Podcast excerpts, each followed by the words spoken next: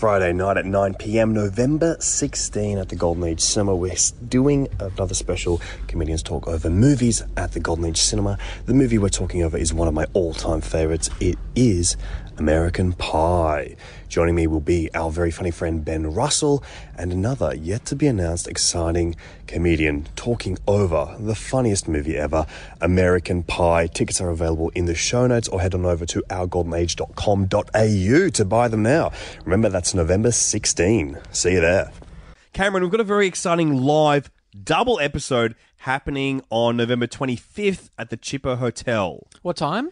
3 p.m. It's a Sunday. You've got to be there. make it. I've it's got- going to be really good. I got church that day. well, me too. And the church is called the Total Reboot Live Podcast. I come to the altar of cinema and I pray to Steven Spielberg that he'll make a sequel to Ready Player One called Ready Player Two. well, we will be talking about not Steven Spielberg, but two icons, perhaps dark satanic icons of cinema.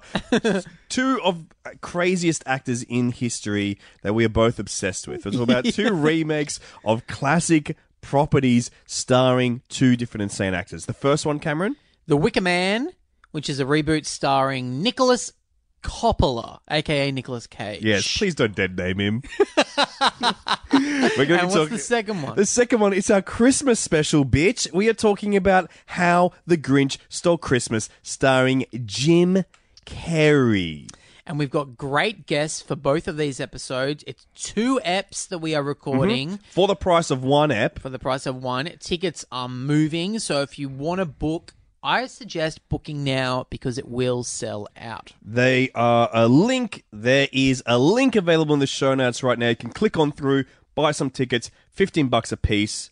And also, if you're a Patreon supporter, you've got a little discount code sitting in your Facebook group right now to get five bucks off. So get to it, Jungle Babies. Start booking, and we'll start looking. at that movie to watch and discuss live. We are not screening the movie. We are discussing the movie live in front of you, an audience, where we will be very similar to how we are doing it in the episode you're about to Lexi hear. is sweating right now. I have not booked a cinema. I booked a pub, the Chippo Hotel. Come and hang out with us, you fucking beautiful freaks.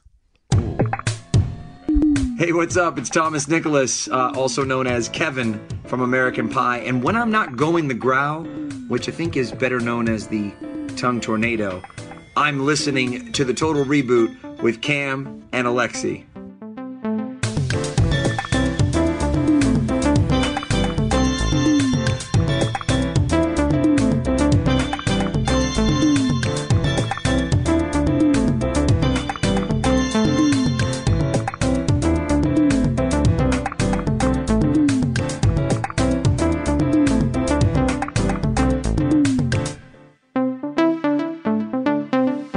You're listening to Total Reboot, the only podcast on the internet about movies.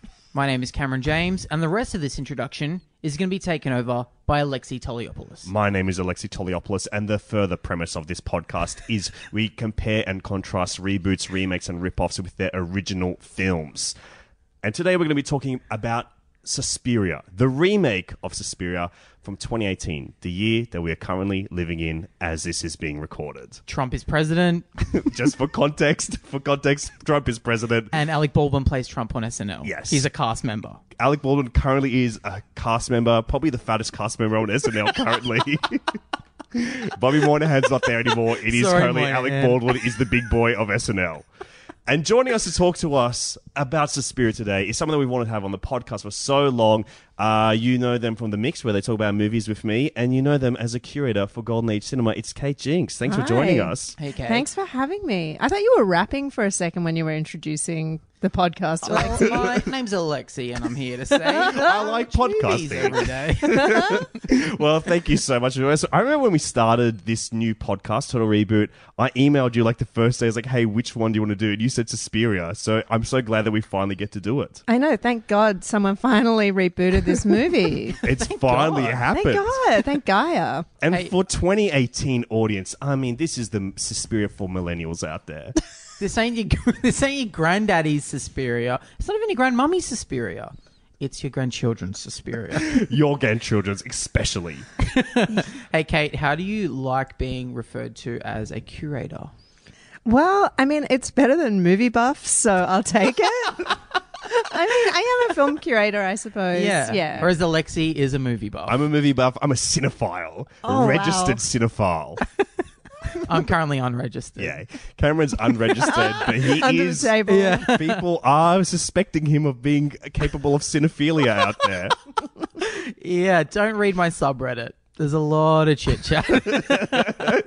So, Kate, you specifically want to do Suspiria, and I thought you would be the perfect person to do it as well because most of the conversations you and I have had, one, obviously about film. Two, we've talked Love a lot I about. just love you 'em. love movies, I don't love you? 'em. Do you prefer film or movies? I prefer cinema. Whoa. correct, correct answer. Correct answer. Welcome to the podcast. Flicks, Actually, thank you very yeah, much. Flicks are very good. Flicks are awesome. I like webisodes. I like Beasts of No streaming. You're the only Yeah. person.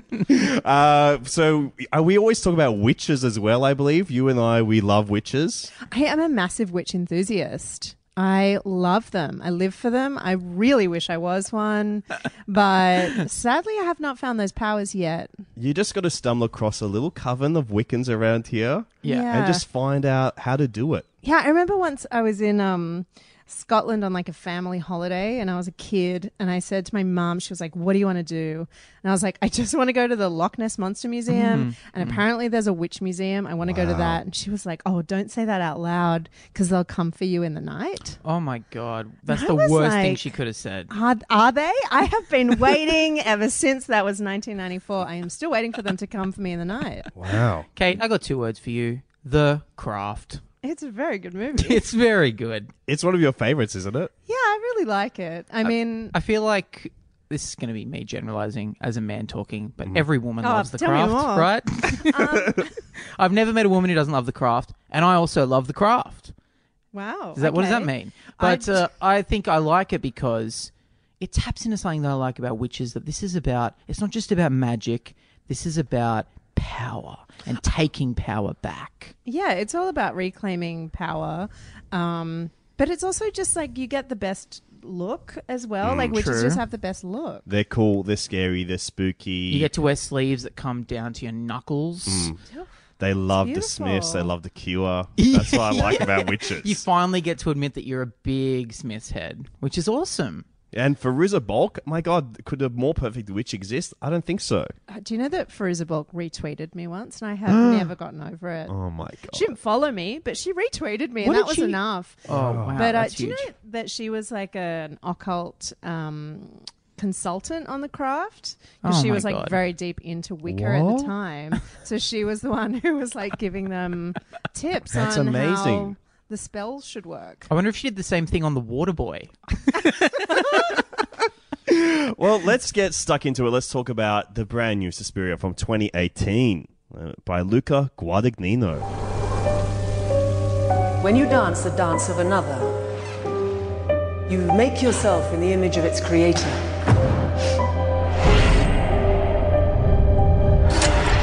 I feel like I'm not even here yet. Madame incredible. One, two, three. The way she transmits her work. You have to decide what is it you want to be for this company. There's more in that building than what you can see, Doctor. You are living with dangerous people. Give your soul to the dance is the tagline to this movie. That cannot be a real tagline. Did, A young- did either of you do that? no, that's on there. Give your soul to No, dance. I mean, did you give oh, your soul Oh, give my to the soul dance? to dance. I gave my soul to the devil many, many years ago. That's beautiful. A young ballet dancer travels to a prestigious dance academy in Europe, only to discover it is a front for something far more sinister and supernatural amidst a series of increasingly grisly murders.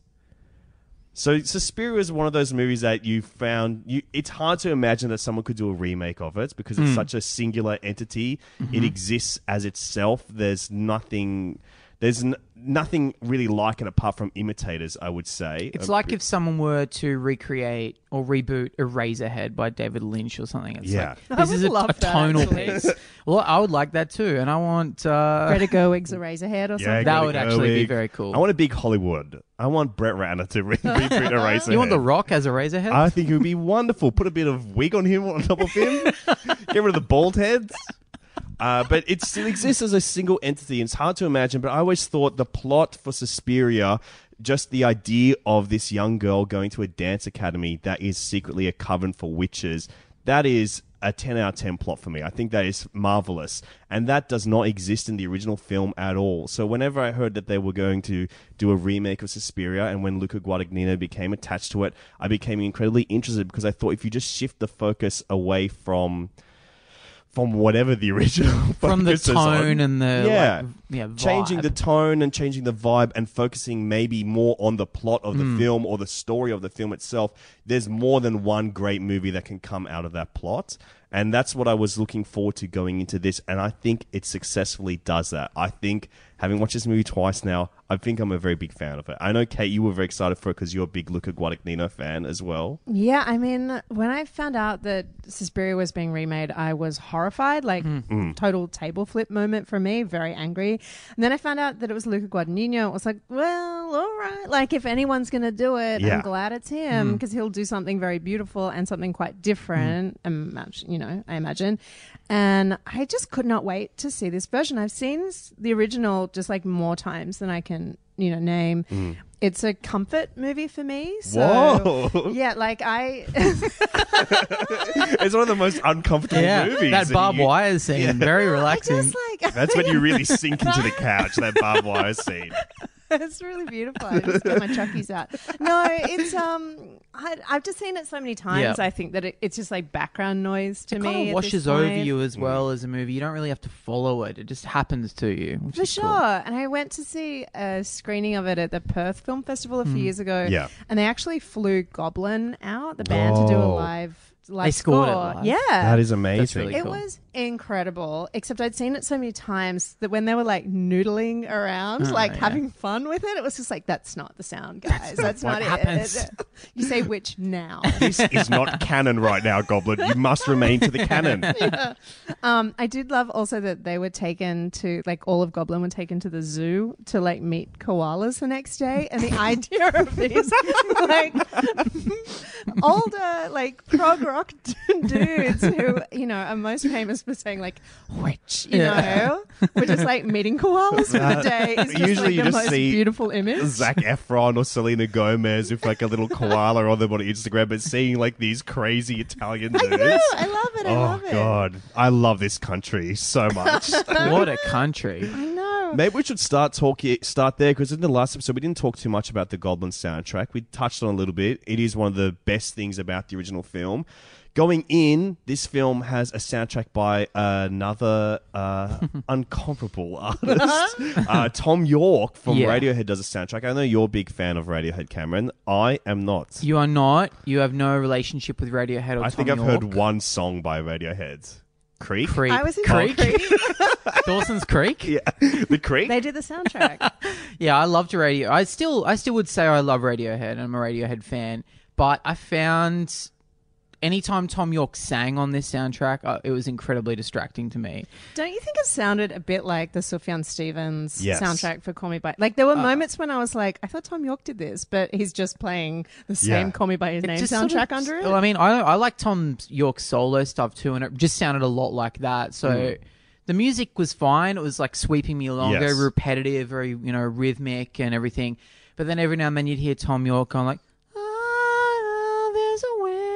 and I was like, "What the fuck? Shut up, Tom! This is not your movie." I feel, it doesn't feel right. I feel like I'm 15 and I'm like putting a mixed CD mm. together for a girlfriend or something.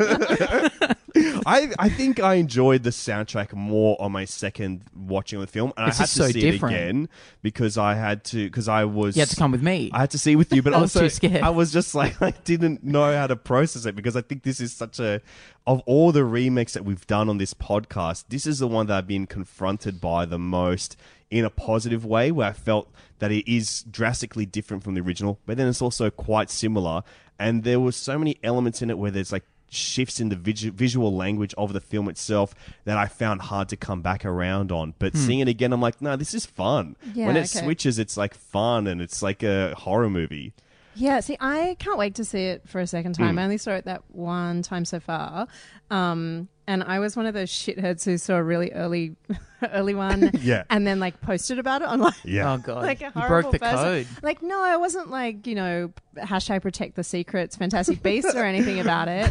But um, you know, like I just kept I kept thinking about the film so much, and I was like putting up images, Mm. and then people were sending me these messages, like you, Alexei, like did I- you like it? And I was like, I don't know. Like I loved it, I hated it, I loved it, I hated it. I spent a lot of the film c- concerned with like how whether I was enjoying the film or not. And I don't know if it was just because I was so excited to hmm. see it hmm. or and I wasn't I just wasn't like it could have been the worst film ever and I would would not have been disappointed. Like I wouldn't Yes. have let myself be disappointed by such a big thing. I think even on paper, this movie sounds like it was literally invented for you. Like you are the key, the key market for this film, the target demographic. the witches would have been lesbians if it was invented for me, but if yeah. only there was one extra scene in there. I well, know. who's to say they weren't? There's, that was never explored. no one's sexuality was explored in this movie, really. Yeah, that's It's true. very They were all kind of like This is No, everything. they were just doing their thing. They were careerists. Yeah. careerists. this Yeah. is maybe one of the sexiest asexual movies Yeah. of all time. But you raised you raised a point that well, I was kind of we kind of dance around it a bit on this podcast, but we never really confronted, and that is who are these reboots for mm. ever? Like, is a reboot of Suspiria for people who loved the original Suspiria, or is it for people who had never seen the original mm. Suspiria? Because for us, especially considering you know we just watched the original, Yeah. it's hard to watch this movie and not be immediately comparing it to the thing Mm. you've seen. You can never be fully sitting in the movie and letting it happen to you because the whole time you're going, "Oh, that's different. Mm. That's that's odd. That's similar. That's an odd thing." Well, the so Luca Guadagnino says that he saw a poster for it when he was 11, and then he saw the film when he was 14, and he became obsessed with like making his own version of it, which is pretty cocky, hmm. right? Yeah. Like to see a film that's so great and go like, I'm going to make my own I could do version. it better. Yeah, but so he's been like wanting to make it for such a long time, but I think it's probably largely for people who have never seen the original. It must right? be. Yeah. It's it's it's different enough that it feels like it's taking like fans of the original can watch it and get a completely different experience, Mm. but also it feels like they're going this is for a new group of people who want to see a witch movie and maybe there'll be a sequel. and maybe an No art spoilers. house film, like a you, I, I, a friend of ours, Ian Barr, uh, film writer in Sydney, tweeted a thing that I thought was very apt. Where he said that Suspiria is the first horror remake made to exclusively lose money. yeah, yeah, right. I guess that's kind of true, right? Yeah. I mean, yeah, it's not part of like a massive franchise, and And pe- even though the original Suspiria makes it onto all of these lists of great films of all time or great horror films of all time, from doing the podcast last week and getting feedback from people that had listened to it, people have been watching the film for the first time because of the new one coming out, or people have heard our podcast on it, and people even and it's such a strange entity that even though people will listen to the podcast first, watch the movie for the first time after, they were still confronted by like how crazy that film is. yeah, I mean, it's really wild, and I think you can watch it. And uh, like it's just kind of gory and stupid. Like it's very silly in the dubbing, everything. There's Yeah. a lot going and conspiring against that film, but it's still just very beautiful and like Yeah, very singular. Even though there is a new version, Yeah. but also like Guadagnino has been saying this isn't a remake, like it's a cover version. Yes, yeah. Which that's what I like to yeah. think of It's a fun remakes thing as. that charismatic filmmakers like to say. Like he, I think he originally said it when he remade a different movie. When he did a bigger splash from a few years Oh, ago, he said- Yeah. he was said a same remake of La Piscine from the Yep. sixties. Yeah. Um, It's a great soundbite yeah. to say this is a cover version, like It's a when cover Tim version. Burton said reimagining or whatever it was. of about- uh, Charlie and the Chocolate Factory. Oh, or one of those Planet ones, of the Planet Apes. of the Apes or something. Yuck. It's just such a. It's like you're saying reboot. Yeah. Come on. But Uh, I do, I do feel like that is pretty accurate with this because there are so many similar things. It's very it- different. It is also so very, very different. It's one, the original was 90 minutes long, pretty much. This is two and a half hours long. This is Yeah. like 20 minutes shorter than The Fellowship of the Ring. There is only one movie really longer than this, and that is Pirates of the Caribbean Three, which I just watched again, Which is seven And it's hours. four hours long, and it's and it's about pirate politics. And it's awful, god awful. Uh, okay, let's. Why don't we talk about the differences then? We're heading into spoiler territory. It doesn't matter. Yeah. Let's do it. So obviously the length, big key difference. I think the visual language is another really key difference Mm-hmm. because both of them are incredibly stylish films. The style is so different between them. There is similarity, but I think the original one is all about bold, striking, crazy color and cinematography that is almost two dimensional. That we were talking about how it's almost animated cinematography where there's a foreground and a background. There's no interaction between the two. This one, the cinematography is also insanely gorgeous and so captivating. I think it is the opposite of two dimensional cinematography. Perhaps it is three dimensional cinematography. but there is so The much space is used Space a is lot. used interestingly. Like you, you, the camera travels across the length of a room multiple Yeah. times in this. and Could, sorry, be- could you imagine a 4D cinema version of this? I don't God. want to. That uh, that first death scene would be yeah, just being disgusting. rocked around Smell-o-vision. in a chair and then getting them sneezed at you. I think that's what I would love to see this as. But it's, you know, there's so much action that happens in the background here, or you're forced to look at like parts of the film that is out Yeah. of focus or Depth some is weird. used a lot. It's very strange. Like there's one early scene where we follow the character played by Dakota Johnson back to her hotel for the first time, and we are seeing a conversation take place exclusively in a reflection where the focus shifts between the two characters, and it's so weirdly off center that I just couldn't help but be captivated by it and just be trying to analyze like what is the choice of doing this? Why are they? Hmm. What is the decision of this being done this way?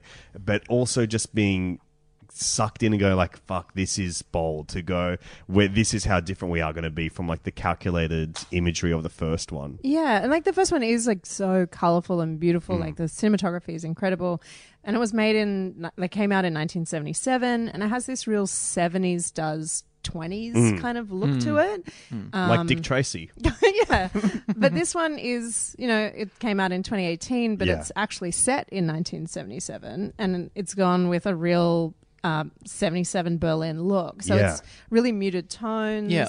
It really looks like a Fassbinder film. yeah of Um, course like- Rainer yeah. Werner Fassbinder yeah, like it really has that. It has like a bit of a Christiane F kind of vibe yeah in it and it's too, all that- rusty and red Yeah. looking Yeah, all those kind of whites and sort of snowy colors, and I mean, there's punks in one scene with mohawks. It looks punk. It looks like a it's punk, a punk version of freaking Suspiria. movie but I think yeah. uh, which is weird to say because the other one feels like a punk movie as well Yeah. but it's just the difference it's like just that it's weird because it feels drastically different but then the way we're talking about it is still very similar It's one of those things though. When I, when the movie first started, and what where kind of the first images of the film are quite stark and white and muted colors and mm. beiges and stuff. It's in a flashback, and my immediate reaction was, oh, "All right, so he's just doing the opposite. Like mm. he's just gone for a muted color palette rather than an, an insane one," and that kind of annoyed me for a few seconds. But I really got sucked into the look of this movie. I love that it was a warm mm.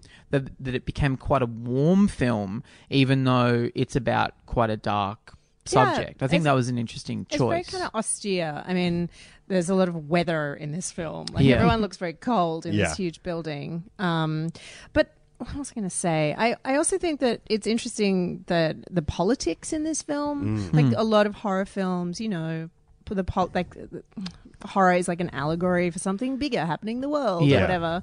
And this film is just like front and center. He's like, we've put the witches up against, you know, like Nazi Germany and Yeah. like the like Baader Meinhof. the Baader Meinhof group. Yeah, it like was this very- it far wasn't left subtext group. at all. No. It was text. And it was, I yeah. like I that bugged me a little Mm. bit. I have to say because I kind of like I like it very Hmm. much. It's like yes, please put like the Baader Meinhof group in this. Against witches? so Yes. much of it. It's you know? so much of it. It's almost like there's a whole separate film in there, st- also starring Tilda Swinton Well, yeah. as an an old man in this second film, where it is dealing with Germany at that exact point in time in 1977, as, which is so different to the original because the original one it It's doesn't, timeless. Doesn't It's in say another- really Yeah. when it's set. It could be set any time. It's a like you said, a timeless film. Yeah. this is a film all about its. it's time about this period exact now. moment, which is interesting. And yeah, I agree. I found it pretty cool, and I, I got it. Like, but then I also, at a certain point, the third time we heard radio broadcast about Yeah. it, I was kind of like, oh yeah, we we know, Yeah. we know what you're doing. know what's happening. Yeah, let's just get I've back to the witches. the lives What of those others. terrorists Yeah. are doing. Yeah, exactly. I've seen the lives of others. I've seen Atomic Blonde. Let's get back to the movie. I want to see a witch get freaking torn up. Speaking of witches, uh, I found it very cool that there was no big reveal that there was a coven of witches in this movie. I also liked. Uh, I Mm. The was mystery is elsewhere. Yeah, I was wondering how they were going to deal with that, and I kind of liked that it was sort of, you know, revealed just through the most casual conversation of all. It just sort of started with the witches just in a kitchen, just wandering around, bitching about their students, and then Yeah. occasionally saying something witchy, and then back to just normal bullshit about I- the school. It was awesome. Yeah, finally a film that you know captures how witches really live, Just- right? Just normal lives. Every now and then they'll get a cop naked and play with his penis with a I know, large everyone's book. always like these But then they still have to fetishization teach of and stuff. witches, but I just want to see them cooking. It was like, yeah, like every now and then one of them would be like, oh, Helena Markos, we need to blah, blah, blah. And then someone else would be like, by the way, I've got to teach that class. I gotta run. me? yeah, I gotta got to run to the prepare class. this fucking movement class that I'm. And then at five, I got to stick a hook through a dead girl that we've got sitting back in one of the cupboards. oh god, those hooks. it was grisly. It was Yeah. a very grisly it movie. was grisly, and like I think the first one is, of course, quite gory. You Mm. know, you discussed the razor wire scene at length in your Yes. last episode. Yeah. Um, but this one, I. mm, It was the grisly stuff that I didn't love. It was like the one thing in this film that I was a bit, uh, you know, like, and there was a little bit of CGI in there that I Yeah. wasn't. CGI keen blood is on. very. Whenever you see it in a film, it just it takes you out of the moment. I I, mean, I- believe. Yeah. I was trying to wondering what the other options are for this. You know, be, how do, how else do you depict this violence in a stylish way? And I think maybe there's a part of them that maybe compromise with the studio and went, all right, well we'll amp up the gore because we're it is a three hour movie. Yeah. About politics, so and dance. So yeah, all right. We'll give you like Politics we'll- and dance. we'll give you one solid minute of pure gore, Yeah. and it, I think it was fine. It, that first death scene where that girl's body Ball just gets contorted. Um, Which was the first scene that they revealed at like a co- not Comic Con, but something like that. It's like equivalent. Yeah. fantastic it's whatever. it's Fantastic horrifying. First Door Art House Con. Something- yeah, something like that. Guadagnino head.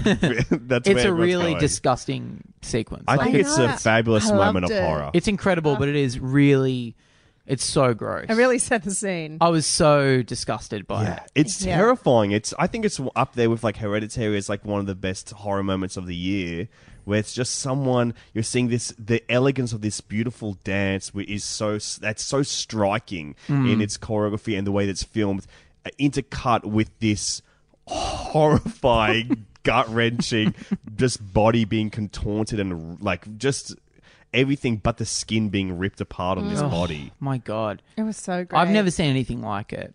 I mean, it was clearly a mix of practical and CG, Yeah. but that combo just makes me sick every time. And I think the sound design is Oh, the so sound design hard. was Oh my fantastic. god, It's. I reckon they really ripped apart a chicken for it. Maybe. so disgusting.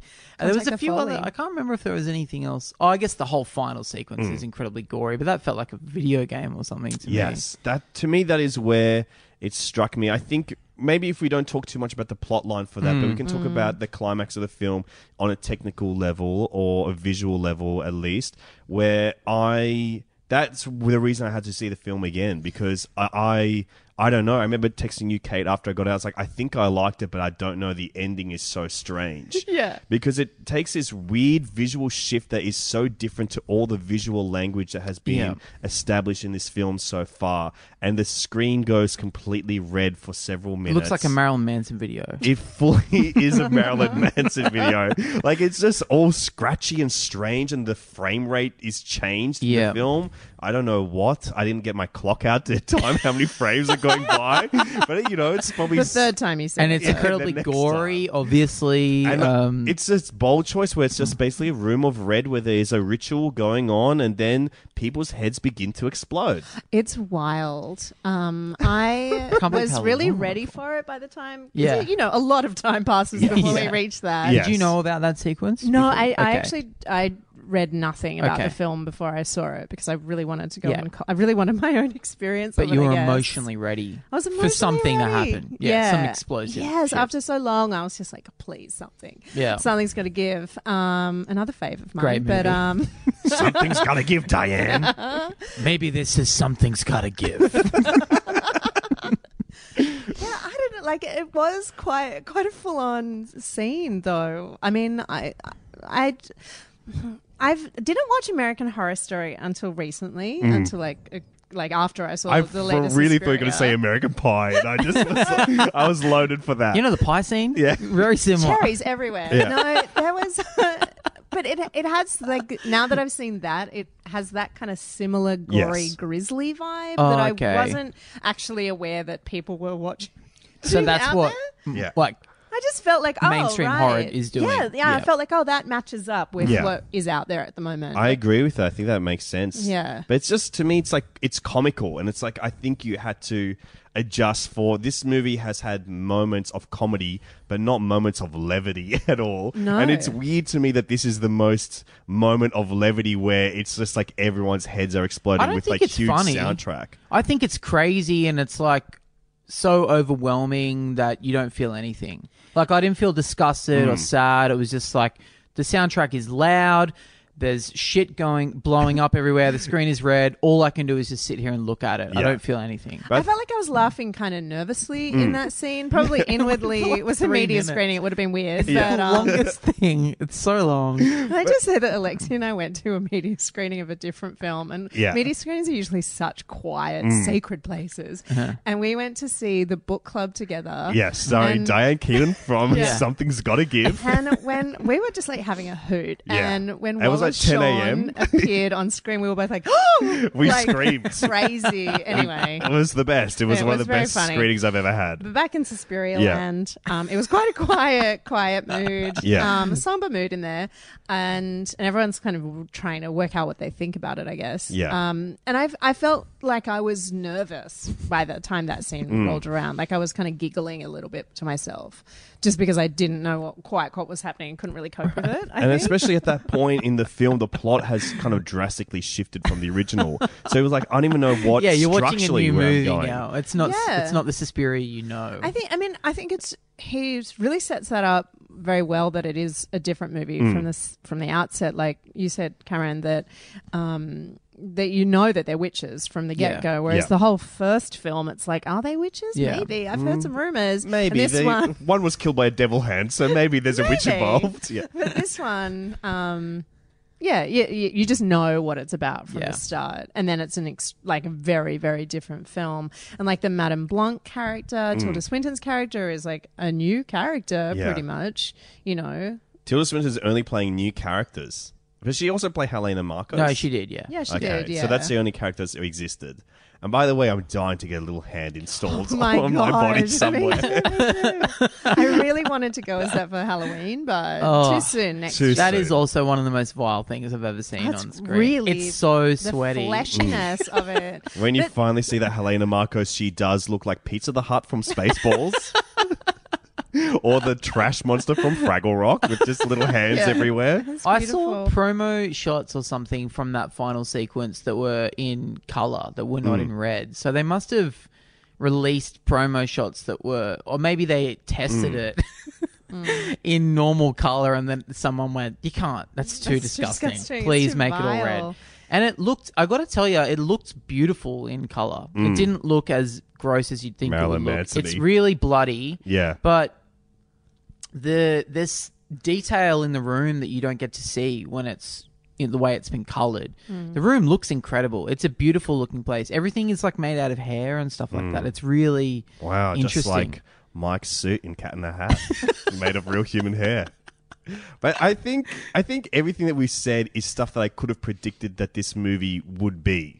By I would suspect Luca Guadagnino would change the film in these ways uh, and embrace the film in these ways. The things I did not expect would be moments of fan service for the original film. I would never have expected stuff like that in something like this. I'm using the term fan service loosely, but Jessica Harper is in this movie as well. I did not know the star of the original Suspiria at all would be in this. And I was like, this is crazy to me that she, that is the thing that blows me away out of Yeah. all of this because I didn't think that he would be doing stuff like that in this film. I didn't think there'd be moments of honoring the original film so overtly in a fan servicey way like I don't that. think he's an asshole. Like I think that. Oh, I'm that- not saying that. Please, No, but- Luca. Please, Luca, if you're listening to this, No, I'm but not that saying you're an makes- asshole. No, but that makes sense to me that Yeah. he would be putting those things because he is such a big fan Yeah. himself. Mm. So like he would have wanted her to be in it. Yeah. Right. I actually thought she, I knew she was going to be in it. Yeah. And I thought, oh, maybe she's going to be like one of the witch Yeah. Helena Markos or teachers, something. but no. Yeah, with her little hands or something. With her little hand. Yeah, but she plays like a character that's almost irrelevant to the plot Yeah. of the main film. She plays a character that is involved in like this uh, World War II subplot of the film that also stars Tilda Swinton, like I said, as an older man. Uh, but I think she was fabulous in it. It made me wish that she was in more movies. Yeah.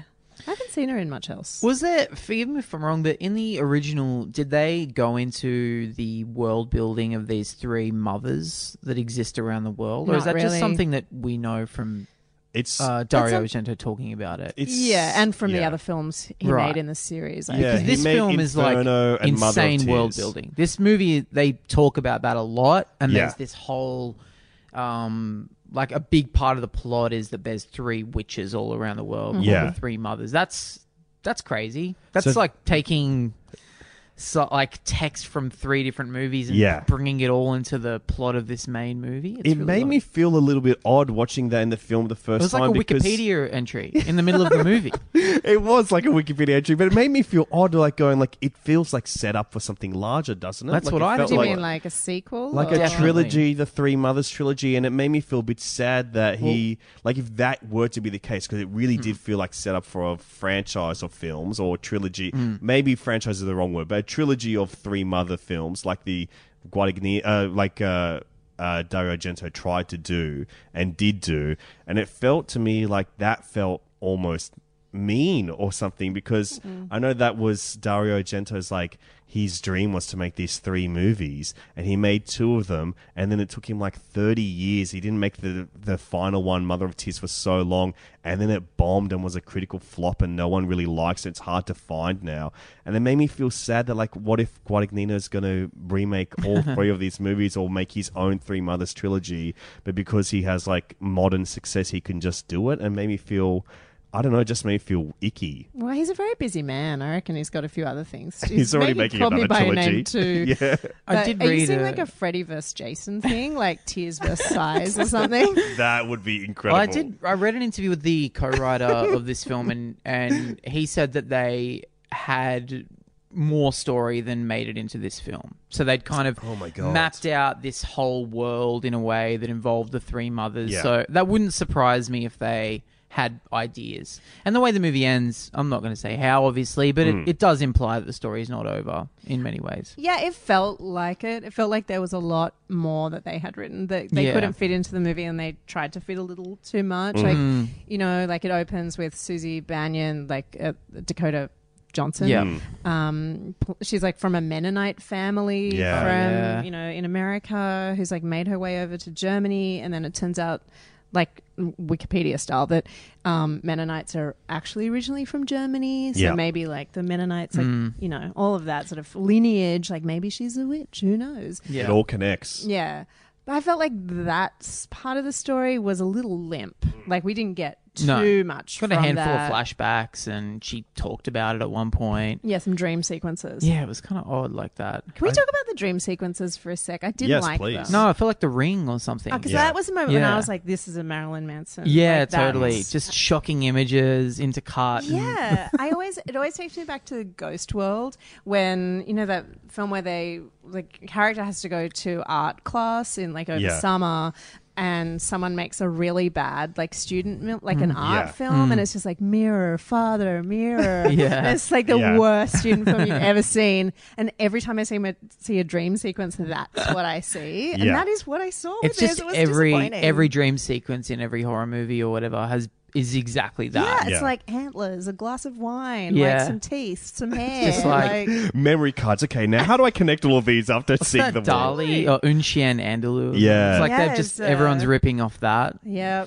yeah It's really that those moments take me out of it as well. Anything that feels like Mm. I've seen it in other horror movies. yeah But, but, you know, th- they're few and far between those moments. The the dream sequence in Call Me by Your Name is one of my all time favorite dream Yeah. sequences, though. So I know he can do it. I know he can do it, Luca. Yeah. I think I'm trying to think of what other like kind of between in Luca's filmography what is the kind of what is the carryover between all of those films? And I think it is like a textual thing. Like I think his films have like a very they're very textual, they're very touchy. Like you can you can see how the movie would feel. And I think that's kind of what he does here, and I think that's what he doesn't do successfully in those dream sequences. Yeah. They kind of they lack that. They just feel like just pulled out of nowhere. I agree. Like his like his films are really visceral, Mm. and like one of his big things is um, people preparing food and like long platters Mm. Yeah. of food and like a fish being gutted and someone eating or fucking a peach. You Mm. know things like that. Like these sort of moments, were juicy, juicy moments. yes.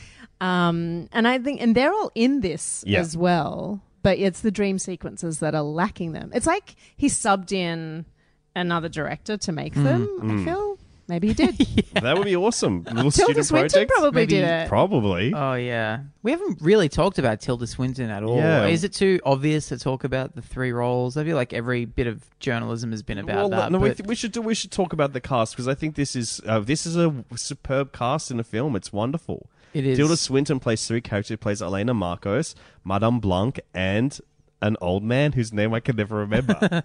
She's the Eddie Murphy of our time, and it feels like no one else can do it. Wow. She's the only one Yeah. who has found a way to play multiple characters in a dramatic sense in various Wow. films, and Yes. it's incredible. Like I can't think of anyone else. Who I can't. This is can such a it. good Wow. Cameron. You've unlocked Blown it. my mind. You've unlocked it.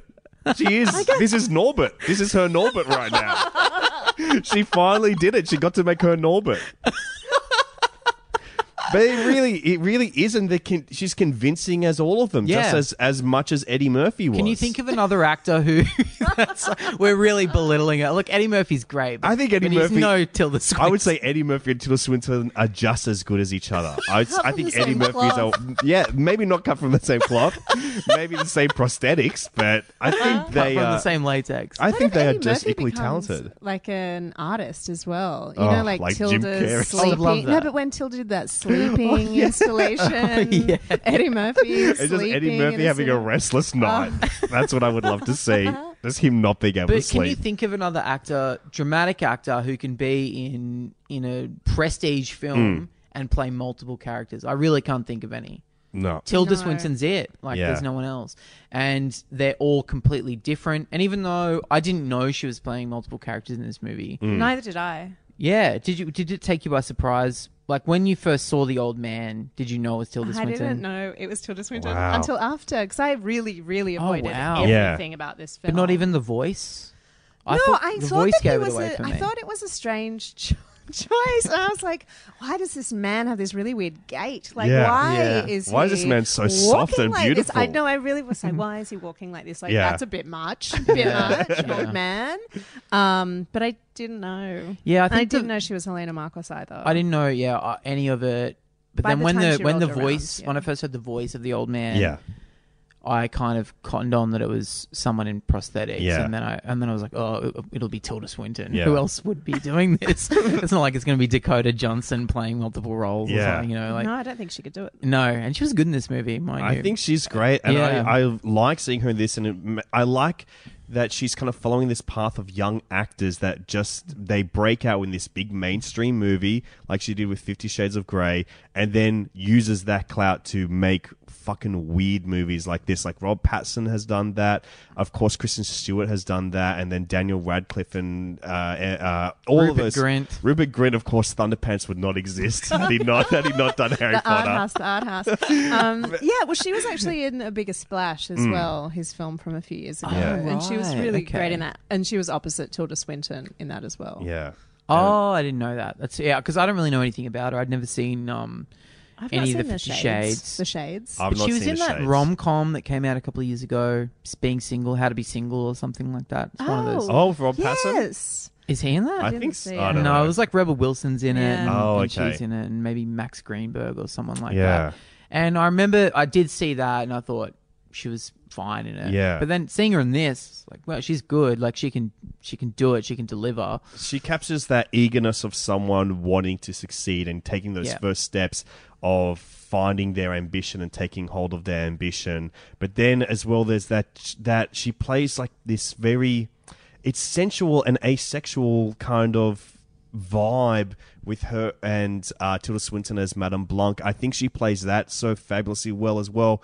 Where this film is so sensual, but is not. It's not sexual. Yeah. It's like not. You couldn't even describe this film as horny, like I would want to do. I know you're just dying to call this It film is horny. on the cusp of horniness, but it takes a turn to be something else. Yeah, which I love. I Mm. love that it doesn't fall into Yeah. like I joked before about wanting lesbians in the movie, but I love that it doesn't fall into that like erotic lesbian witch Yeah. trap. Mm. As much as I love it, I'm glad that this film wasn't. There's that. plenty of nudity in it, but it's not in any way like a sexy Yeah. thing at No, all. it's like it's fucking creepy. It's They will really, kill it's really you. terrifying. It's yeah. scary. You don't Nothing wanna see about it. it is even framed in like a. There's no gaze. It's just like look his bodies and look how weird they look when they move. Yeah, and like sex is mentioned once in this kind of weird moment. Oh yeah. And it's just really uh, um, jarring. Yeah. Like Mm. it doesn't feel right. And it's like, Yeah. why did she say that? I won't give away what she says. Yeah. But it's just like it's confronting and a bit yuck. Yeah. Um, and I love that. I think this is a great yuck movie. You know, I came in here going like, did I love this movie? I loved this movie. I think I did too. I had the exact same experience. I, I didn't know what I was going to think. I think that's where I've landed as well. I loved it, and I think this this has been honestly the most one of the I would say up there with Psycho, Gus Van Sant Psycho of all the remakes that we've Oh. covered on this podcast. This has been the most fascinating one because it truly is what I would want us to be charting is people putting their artistic stamp or as Guadagnino said, a cover version of the uh-huh. film, which is I think this is bold and I hope we get to see a whole more people kind of getting the opportunity to put their own stamp on remakes now. Yeah. Well, maybe we'll get two more of these movies. Oh man, I don't know. That makes you feel strange. I kind of hope not. That's that's strange. You know, the only way that they could do it, which would be kind of interesting, is if they let, uh, like if you know Guadagnino produces, but other filmmakers write oh and direct yeah. them. Well, originally this was going to be directed by David Gordon Green, who at this time has also just made his own reboot or legacy sequel Mm. to Halloween right now. So it was going to be directed by him with Guadagnino producing Oh. And don't know if Natalie Portman that. starring. And I feel like they all went on to do their own versions. Yeah, of they all that. they've all made their own would have been thing. dreadful. It just would. It's, I wouldn't have been It's not as that. th- not as exciting. I love Yeah. David Gordon Green, but I I don't for see the stamp. No, not no, for not this. for this. It's a totally different Mm. like atmosphere that I don't think I want to see him Yeah. try to capture. Unless it, we do have Kenny Powers underneath that, Elena Markos with just a little hand Oh, mucking God. around. I would have loved that. Um, would you guys like to see? I mean, we've kind of talked about it, Hmm. but do you think that there's potential in more of these movies, or would that are you done now? Is I'm this done. this is it? No, yeah, I'm done. I mean, it went for a long time, Yeah. and I I don't think that like I think that if he makes any more, they'll go for like 18 hours or something. Yeah. If he gets the, if they get, if they You give him the opportunity, he will take it, and it will be too much. Yeah, no, I just I thought that this was a really kind of great slice of Mm. that witchy life. Yeah. And we probably don't need any more up to the imagination. Yeah. Um, I'm sure there- there'll be a few student films about that. Oh, for sh- Oh my which god. is cool. There's gonna be I a think lot of you witch just- Bring them to. Golden Age. Every year, I try and think of what is the film that's going to inspire student films. Because when I went to film school, Inception had just come out, Oh my and that changed it. Before that was probably like Pulp Fiction. Yeah. I think you nailed it. I reckon this is like the one right now where people are going to be like, "Wow, this," and then people now are going to be inspired by the original as well. Yeah. You just you Oh, I got reckon lots it's, totally. it's this and Hereditary as well. Oh, Like I think there'll be Oh a my lot of God. mini Hereditaries. Yeah. And both of the films are like horror films that are all about motherhood Mhm. and about like mother daughter connections. So there's something there. I think there's plenty there. I think I give this a high recommendation. As far as the experiment of what remakes can be, I think this is uh, the opposite of the film that we saw earlier this year, The Predator, which I think is such a low benchmark of what you can do for a remake. This is such a high benchmark. This is something else. This is a cover of a film. This is someone expressing themselves through a structure or themes that are familiar to us. What is like an auteur horror film that you would like to see rebooted? Oh, that's like a great question. because you know Halloween is one Mm. thing, but Yeah. Suspiria is another. Yeah. Like, is there something else? Um, God, that's such a good question. I um wish I had an answer. I'm trying to. That's oh gosh. I was going to say Scream, but then I realized Scary Movie did that. Scary Movie Yeah. did do that. I think for me, I always go back to uh, Nightmare on Elm Street, where we did see a remake of that, and it is awful. But I think that is a film that has that is the one of the best movies that you could possibly rip off. Yeah, like, great premise. Great premise. If Yeah. you rip that off in some way and cr- like you know stuff like It Follows does that really well. Yeah. Where I just think you should always be looking at the past and ripping it off. And if you get the opportunity to remake it, don't fuck it up. That's all I'm saying. But I just I'm trying to think. I'm fascinated with this question. Maybe I'll put a little soundbite in when I've thought about it tonight. but Try to maybe match up the sound. some maybe like a Hammer horror film. Like there's this Hammer horror movie called To the Devil a Daughter. I love that film. I think it is so. It is almost great movie because it's got Christopher Lee as like this crazy Satan. Everything in it is beautiful, and it looks insanely beautiful. It's shot by the same guy that would go on to do um, Out of Africa, so it looks beautiful but then it sucks. Like everything in it is like kind of slow and boring. And then it's got like the classic shitty hammer effects. But i think if you take the good things of something like that and or like that whole genre of hammer films and then kind of take that to an art house level i think there's something there Yeah. One of my other um, kind of comfort movies is Rosemary's Baby. Oh, yeah. Which I reckon, like that, you know, then we could have a film of Rosemary's Baby that wasn't made by Polanski and I Yeah. could program it. That'd Yeah. be cool. Oh well, I believe there's a mini series from NBC Yeah, that rather stars Zoe. Saldana that is not, worth rather watching. hey Kate, thank you so much for joining us here on the podcast. It's such a pleasure to have you here. Finally, um, you have got at Golden Age Cinema something I would highly recommend. If you're in Sydney, you have the exclusive rights to First Reformed, the new film by Grubby Auteur, Paul Schrader. Yeah, starring Ethan Hawke. It's fantastic. It's like the best film about business, like ruthless business Mhm. and personal belief systems and climate change. Yeah. Starring Ethan Hawke as a priest. Wow. It is incredible. Really great. It's all that I've- sh- that she just said, and also somehow a remake of Taxi Driver as well. yeah, it kind of is. It really is. It's structurally the same. It's wonderful. It's one of my favorite films of the year. I've been hearing nothing but good things about it. I really want to see it. So I'll come see it at Golden Age, the exclusive screening rights. you got to see it. It's so good. You have to see it on the big screen. I think it's really worth it. Kate, you've got Twitter and Instagram. I do. I'm just Kate Jinks. You got to find it. And you also have another one, Rainbow.